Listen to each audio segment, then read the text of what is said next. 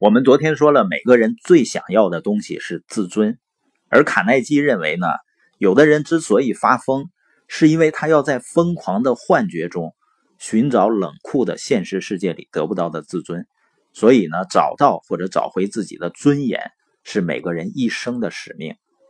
像有的男士啊，自认为自己挣钱养家，然后呢，给爱人钱就可以了，他甚至觉得呢，你怎么还有什么不满意的呢？我这么辛苦，实际上人要的不仅仅是经济支持，人更要的是一种自尊。如果你不能把人们需要的最重要的自尊给到人们的话，你会发现呢，仍然会家庭纷争不断。所以找到了自尊的人呢，即便是他一时缺乏，也仍然能够觉得安然和幸福。那人们对自尊有这么迫切的饥渴。以至于为了获得它，很多人宁可精神失常，甚至失去生命。那么，我们如果在人们因缺乏自尊而疯癫前给予他真诚的赞扬，那会制造怎么样的奇迹呢？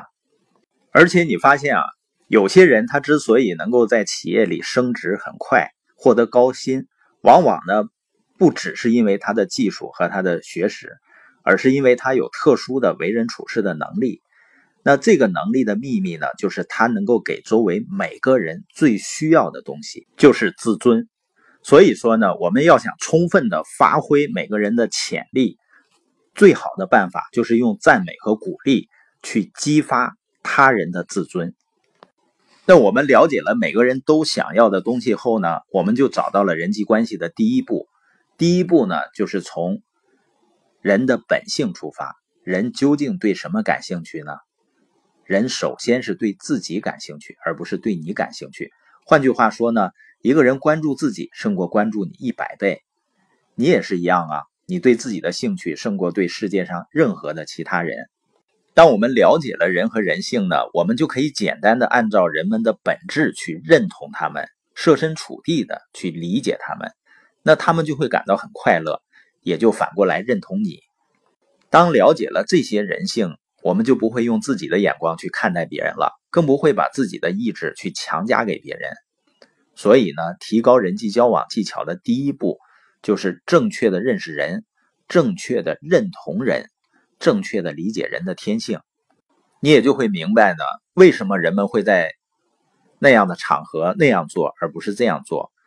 当你明白为什么人们会在特定情况下对事情做出这样或那样的反应。人们做出这样的反应是出于什么原因？从那个时候起，也只有在那个时候，你才能够成为一个人际交往的高手，因为你开始真正的去理解人们了。我们这节播音的重点呢，就是我们对待别人一条最重要的法则是时刻善待我们身边的每一个人，善待每个有缘和我们相见的人。当然，这一点是很难做到了。因为我们都有一种本性，就是对人呢带有偏见，我们肯定是戴着有色眼镜看人的。比如根据这个人现在的地位啊，或者学历啊，或者收入状况去评判人们。实际上，一个真正优秀的领导者，他会从内心深深的相信每一个人都有着潜力。你只有带着这种尊重和对人们的相信和爱去看待人们的时候。人们的潜力，人们的自信就会被激发出来。这种尊重呢，还体现在你在生活中的方方面面。比如呢，计时去回微信。当然呢，这一点我是做的不够的，也是需要提升的地方。因为有的时候呢，有的朋友给我发的微信，我过了一段时间才看到，才会给回复。你想想，我们自己有的时候给别人发微信，如果没有回复，或者很长时间。才回复的话，我们是不是有被忽略的感觉呢？